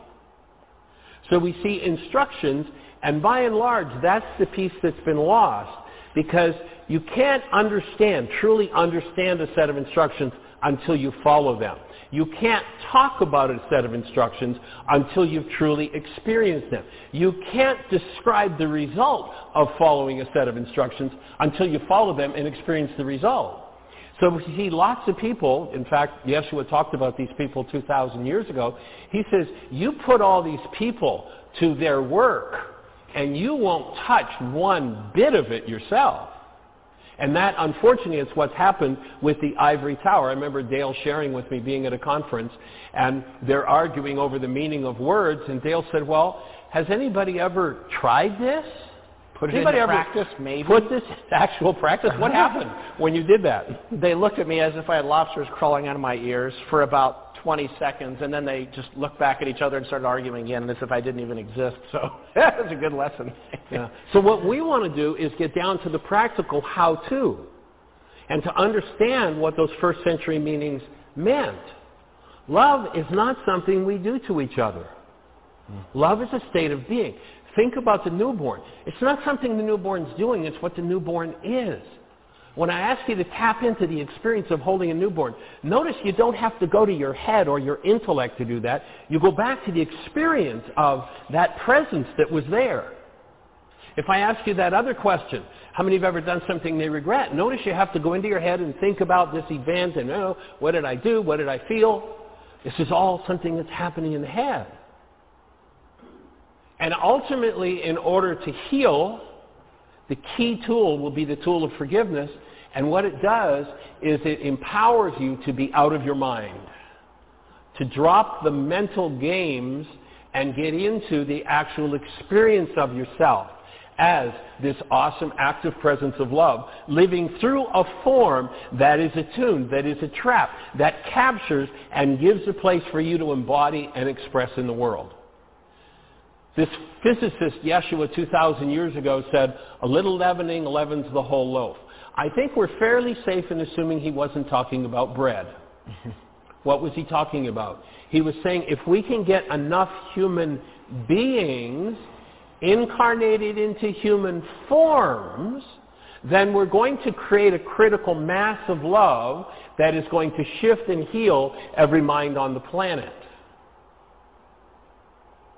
And so that's what we're aiming to do, is to give people the tools and understand in context, in the first century, the instructions he was giving for how to experience yourself as this awesome active presence of love regardless of what's going on in your world.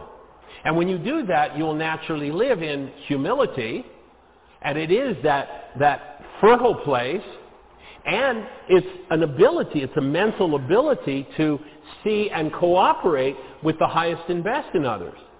When you're in your hostility or fear-based mind, how many have ever had the experience of, you know, I heard I, I just heard it's about love. I got it. It's about love. And you went home to that person. You said, I got it. It's about love. And that's where I'm going to live forevermore, especially with you. And, and then that's what you did with that person, right? Until the next time they gave you the look. And what happened to your resolve to live as love? If nobody gave you the tool of forgiveness, you didn't know how to do it. Because that look resonated something out of your body's mind that was different than love. And when it comes up, like Goliath in the story of David and Goliath, it takes over. And your choice is rendered useless. And so how do you actually embody and incarnate a human life in a human form? Just because someone has what looks like a human body does not mean there's human life in there. If you listen to Yeshua, he said, I come to bring you life and bring it more abundantly. He didn't say, I come to bring you fear, I come to bring you threat, I come to bring you suffering. He said, I come to bring you life. I come to teach you how to pray, how to incarnate as the active presence of love and extend that to all the world. And when we move into that space, everything changes. It's not a head game anymore. It's not an intellectual journey. Mm. See, I'm already writing things down. I knew it as soon as we start going. I'm like, ooh, we didn't think of that one. Uh, there's a subject, and then I'm going to refocus back on, on the Lord's Prayer itself, which is this. You know, one of, the, one of the things a lot of people don't realize is that when you sit in, and in English look at the words of Jesus, Jesus comes from the Greek word that means hail Zeus, in case you didn't know that. Um, ooh. Uh, intriguingly, when you sit and you look at it from an English perspective, a lot of people don't realize that the words that you're seeing on the page weren't actually there originally. Maybe you just you know it on some level, but you're not really acknowledging it. One of those words that uh, trying to think of, oh, I come to give you life and give it abundantly. The word life. Now let me say something here first. Um, it's an intriguing thing when I started really getting deep into Aramaic because if I met 10 different people, they would say the same words 10 different ways. Their cops were hits, and there was just all these kinds of, kind of like going from Boston to where they park the car to going down, you know, around here. I can't do Southern for some reason, even though I've been here for 12 years. I just can't. I can say y'all or all y'all. I think up to three is y'all. For three or, or four or more, it's all y'all. But um, I don't have the dialect in there. Intriguingly, though, looking at that, that phrase, I come to give you life and give it abundantly, that word life in Aramaic is haya or haya okay, in Jesus' language, chaya.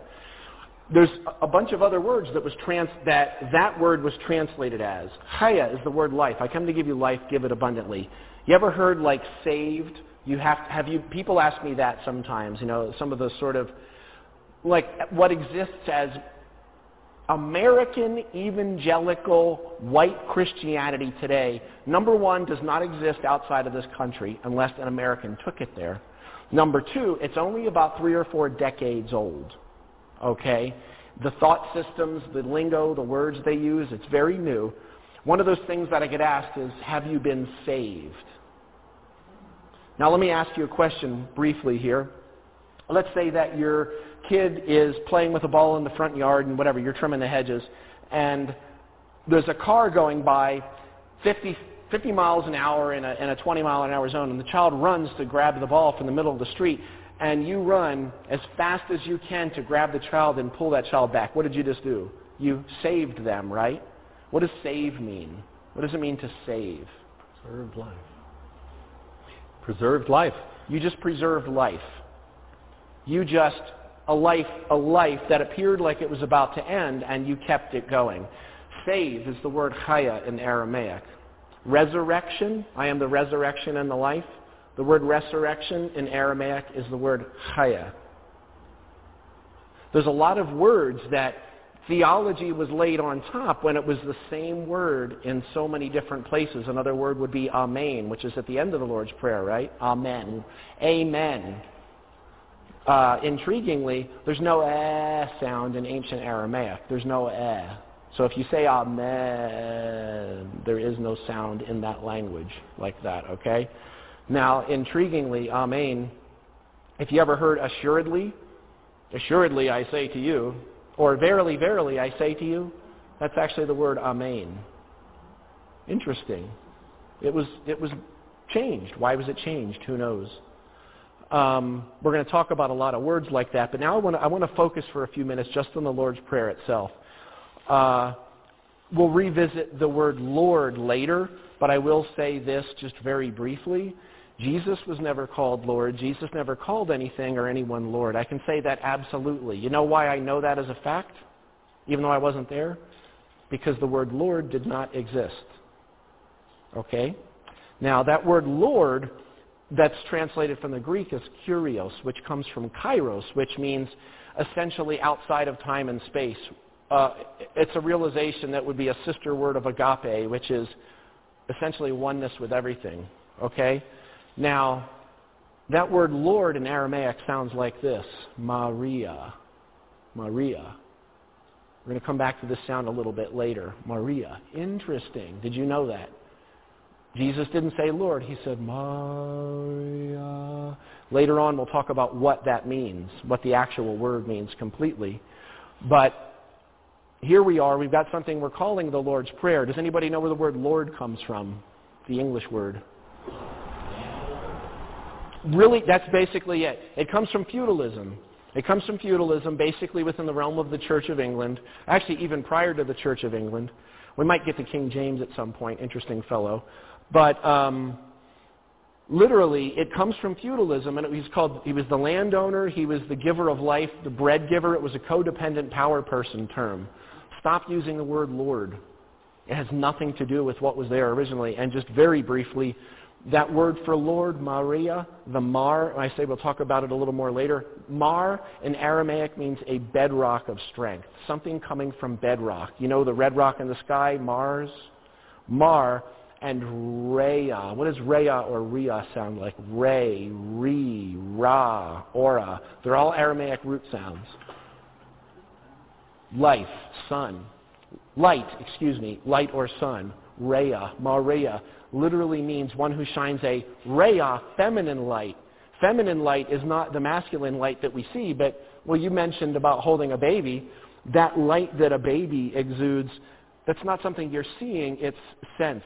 Do you understand what I'm saying? Those who radiated that light from a place, from a bedrock of strength were called Lord. Interesting, Maria. If you put an M on the end of Maria, which is the letter Mem, it literally is Mariam or Miriam, which is the word Mary, intriguingly. So what we're going to do is a little bit briefly about prayer, and then what I'm going to do is actually pray the prayer for you. But I'm not going to pray it in a sort of just everyday wishy-washy, spit it out like our Father who art in heaven, hallowed be thy name, thy kingdom come, thy will be done. Even in Aramaic, I'm not going to do that. Uh, it's important. Uh, it's funny. You can actually find recordings of people speaking the Aramaic Lord's Prayer in all these different dialects. and they're usually going so fast it's like they're trying to like do it at like a NASCAR race or something so that they can get the flag or something. Uh, it has nothing to do with it. Funny, in Mattai, it doesn't say pray these words. In Matthew, it says pray in this way. Okay? Now, prayer is something that Michael mentioned setting a trap for God. That word in Aramaic is sluta. Sluta is the word prayer. Okay? Now, the ta genders the word feminine. That's an intriguing thing. I don't want to go too deep, but I will say this in terms of language, and this is especially in Aramaic specifically. There's a lot of language where languages where um, masculine and feminine get a little wishy-washy. It gets a little wishy-washy in some of the other Semitic languages. Let me explain what it means, okay? My perception of this flashlight that's in my hand is feminine, okay? The actual light itself that I'm holding is masculine. Feminine meaning experiential. Uh, you could say, you could say per- my perception of it, it, it's a little bit of a slippery slope because we're learning so much about perception right now. But my awareness of the flashlight is feminine. The actual thing itself is masculine. Okay? Now, what that means is this. Sluta, prayer, isn't a thing. It's not words on a page. It's not words that you speak. It's your being. You remember when Yeshua said, pray in my name? Anything you ask the Father in my name, John 15, 16. And a lot of times, all the time now, you hear, in the name of the Lord Jesus. You know, if you actually say in English, in the name of the Lord Jesus, you commit blasphemy. Number one, his name was not Jesus. Number two, that's not what name Shem, Shemach, meaning my name, meant in Aramaic. Now this is the gist before you actually hear the prayer itself. Shem is this. Let me give you Shem. And if you study other Semitic languages, they're not Aramaic, okay? Let me give you it this way. A good example would be Michael Jackson. If I say Michael Jackson, who in this room is just seeing the letters M-I-C-H-A-E-L-J-A-C-K-S-O-N? Who's, who's happening with that? Just letters. Anybody? What happens when I say Michael Jackson? Aaron's especially smiling, Mr. Music Man. So it's like you're you're what? You're probably seeing his face, you're probably hearing his voice, you're perceiving his consciousness, his overall what? Vibration, essence. You get what I'm saying? And that's Shem. Pray in my Shem is not number one, pray in my name. Number two, the name isn't about the letters or the things that you speak, but rather when the name is invoked or spoken, you have the awareness of that person's energy pattern, essentially. And when you hear pray in my name, it's not saying the name Yeshua even. It's literally saying pray from this place. And I'm pretty sure after he said that, he didn't go, Abun, the Vashmayan, the Karashmak, I'm pretty sure it didn't happen that way. So what I'm going to do is give, give, give you a little bit of an example of that. That word, that setting a trap for God, slota, there's two aspects of that in Aramaic. One aspect is that you have a vision and or something that has been taken from a point of intention to a point of a goal, and you hold that in your awareness. And whether you hold it in your arms, loving it and embracing it, or you resist it, as an example, let's say there's, Michael uses this all the time. Uh, I'll say this, don't think about, don't think about Barack Obama, okay? I want you to think about something other than Barack Obama. No Barack Obama. Don't think Barack Obama. And occasionally people will say, Dale, I wanted to let you know I'm not thinking about what you said to think about. And I'm like, oh, what is it that you're not thinking about right now? And that's the trap. Now here's the thing. One aspect of slota or prayer is you have that vision. And this is a vision that either you are 100% for or against. Because as an example, if someone's got a nervous tick and you try not to think about it and eventually it drives you out of your mind, it's just exactly the same thing. What you push back against, you recreate. It's much like a fractal. And anything that you hold in your awareness, your vision, expands. Just like this. And there's a force called rucha, which we'll get to later, ruach in Hebrew, ruch in Arabic, pneuma in the Greek. Now, intriguingly, there's another aspect of prayer, which is not just a vision that you hold, like I want to manifest this or whatever that may be, but rather this, that you're just open there's nothing that you're seeking to create, but you're simply open in the humility and the essence of the moment, and it opens through you, and it literally lives through you. Like, as an example, let's look at it this way. Take a breath.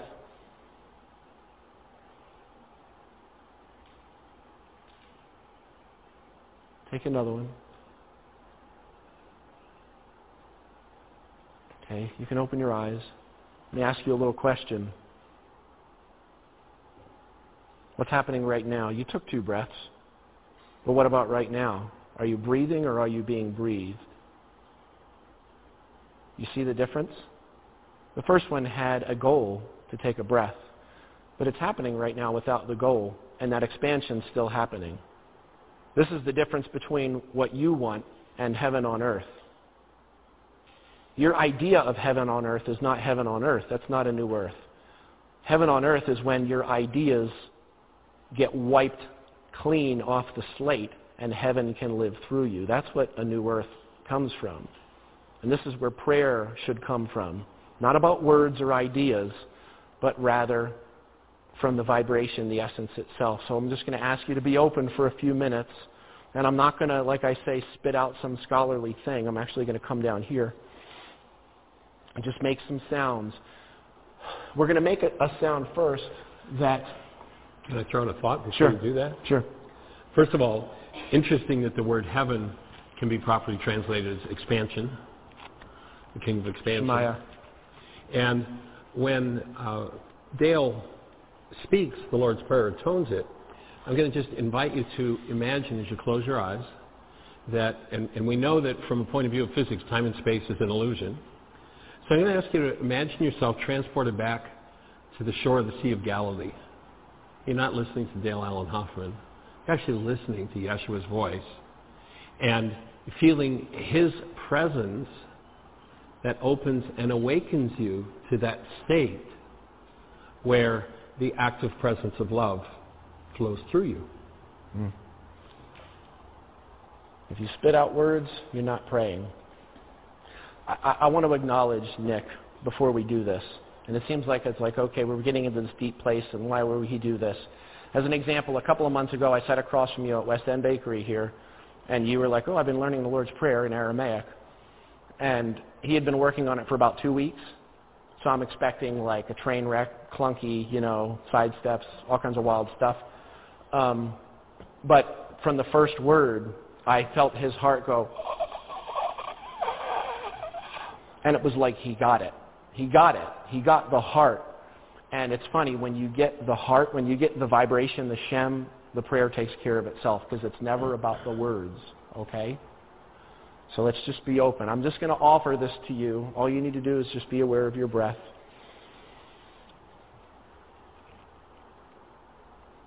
I'm going to do a few tones before I make the say the actual prayer itself. And I'm going to give you an English experiential translation. This is not a theological black and white literal words on the page.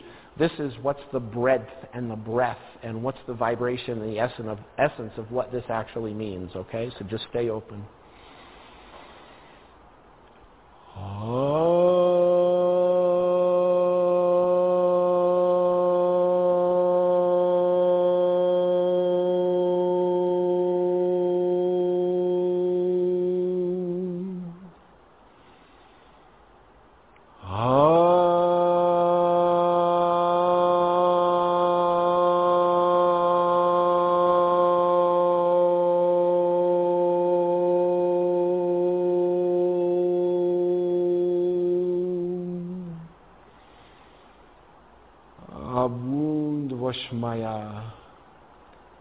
Kadash Shmach Tete Malkutoch Nehwe Tzivyanak Kaikana Voshmea Ap Be'area. Hablan Loch Medasun Kanan Yomana Bosh Vochlan Chobin Woch Dahein Aikana dap hanan shwakan lachayabin. Wila tachlan lenesiune ilapatsan min bisha. Metul didelaki malkuthach wahaila wa teshbukta. La alam almin. Just stay open. Our one absolute eternal being of which we are born forth from the realm of the all and the only.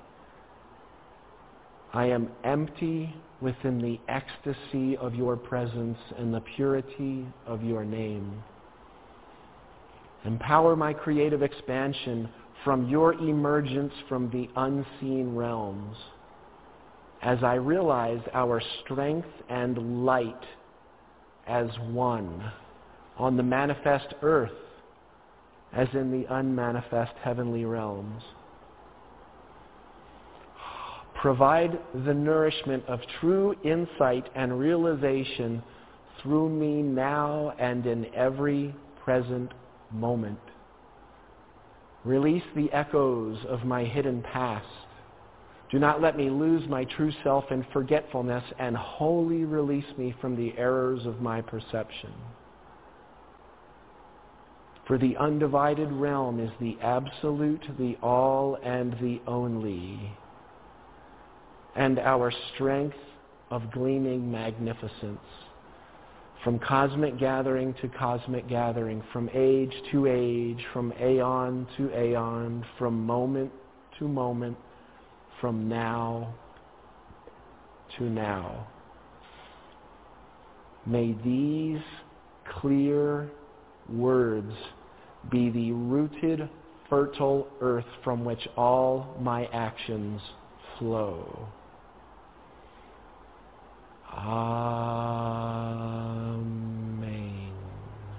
Amen.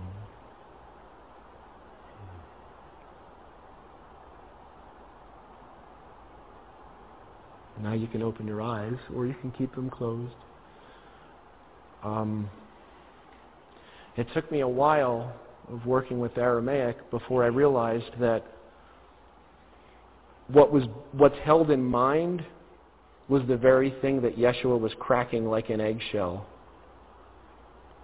He was getting us to crack, you know, in the words of Joseph Chilton Pearce, the crack in the cosmic egg. Well, it's an interesting thought to pick up on.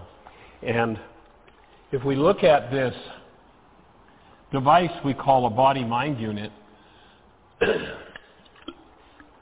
there's some interesting Harvard research that says that in a time frame where 10,000 brain cells fire, that is, there are approximately 10,000 measurable units of electrical activity happening in this structure, that in that same time frame, which is about a 25th of a second, the max amount of information that can go into your awareness or your perception the construct of your mind that makes things appear a certain way, and you remember Yeshua said, don't judge by appearances.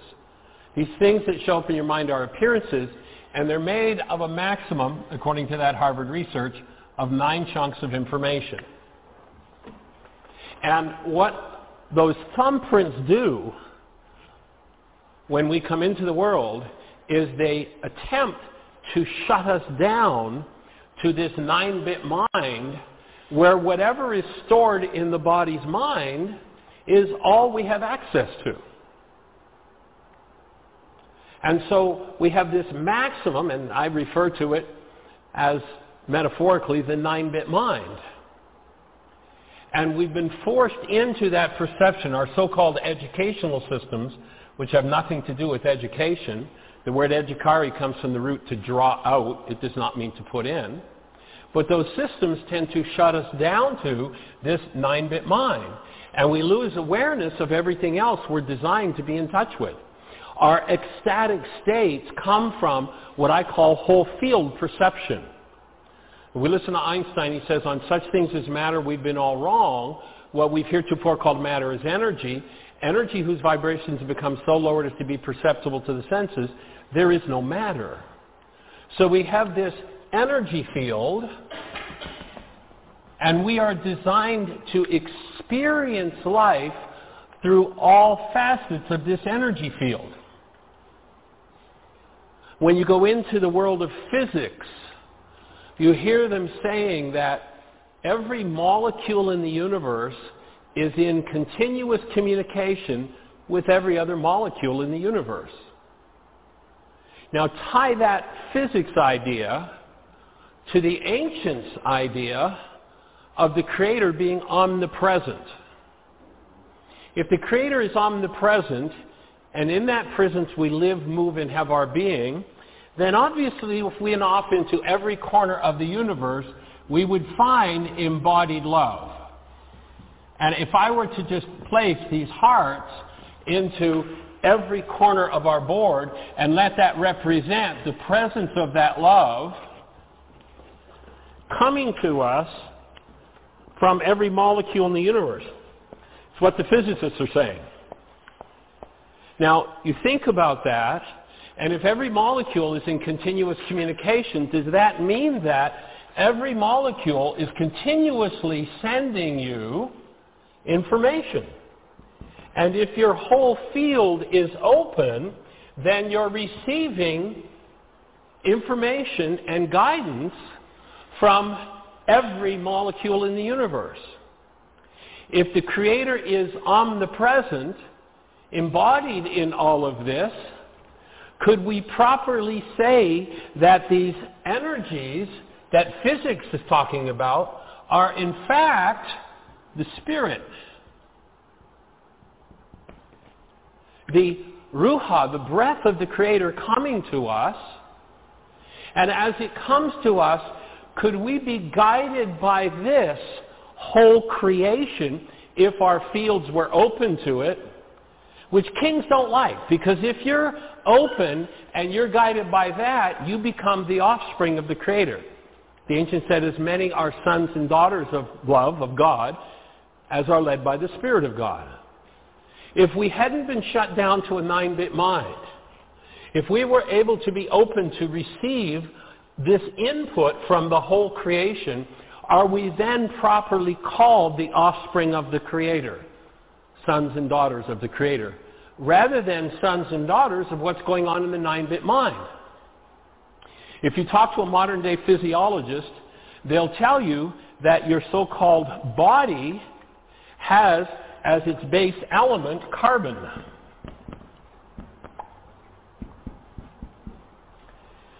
Did the man named Yeshua live in continuous communication with the whole of the Creator's essence? Or did he live in his nine-bit mind? To those who lived in their nine-bit mind, he said, I have a different father than you. I have a different source than you. Your source comes from what is stored within your device and your nine-bit perception, your appearances. And if you live there, then you are governed and guided by Adamos, the red clay, carbon. And if you look at a carbon atom, what you'll find is that in each carbon atom, there are six electrons, six protons, and six neutrons. 666. The mark of the past. Everything stored in carbon-based memory is of the past. And if we're stuck in perception from the past, then we are the offspring of the liar, as Yeshua said. He said, your father's a liar. There's no truth in him. Anything that appears in your nine-bit mind from the past is from the past. It's obviously not true right now. But if you buy the perception that comes from the past, you'll act as though what was going on in you 2, 10, 20, 50, 5,000 generations ago is true now. And therefore you're stuck in the lie. That's what led Yeshua would say. There's no truth in that framer of your structure. And he says, I have a different father. I live in a different place. And I'm inviting you to go there. I'm here to connect you with the spirit of truth and to knock you out of your nine-bit mind. Those who are locked into their nine-bit mind, are really into their money and their stuff and their control and their power and all the games that basically kings play.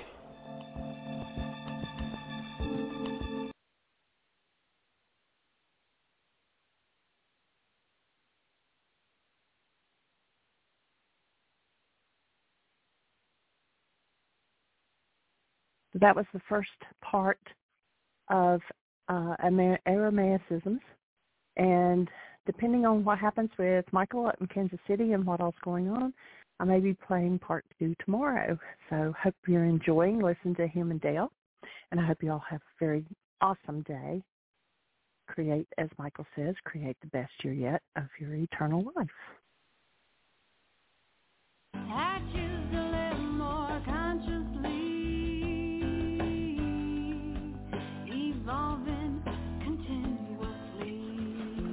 Thank you for listening to Mindshifters Radio with Dr. Michael Ryce and myself, Jeanie Ryce, and Dr. Tim Hayes and Michelle Pichet as we present the first century Aramaic internal process of forgiveness. We are here for two hours every Monday through Friday from 12 noon to 2 o'clock Eastern Time on Mindshifters Radio. For more information on Aramaic forgiveness, please visit www.whyagain.org. That's www.whyagain.org.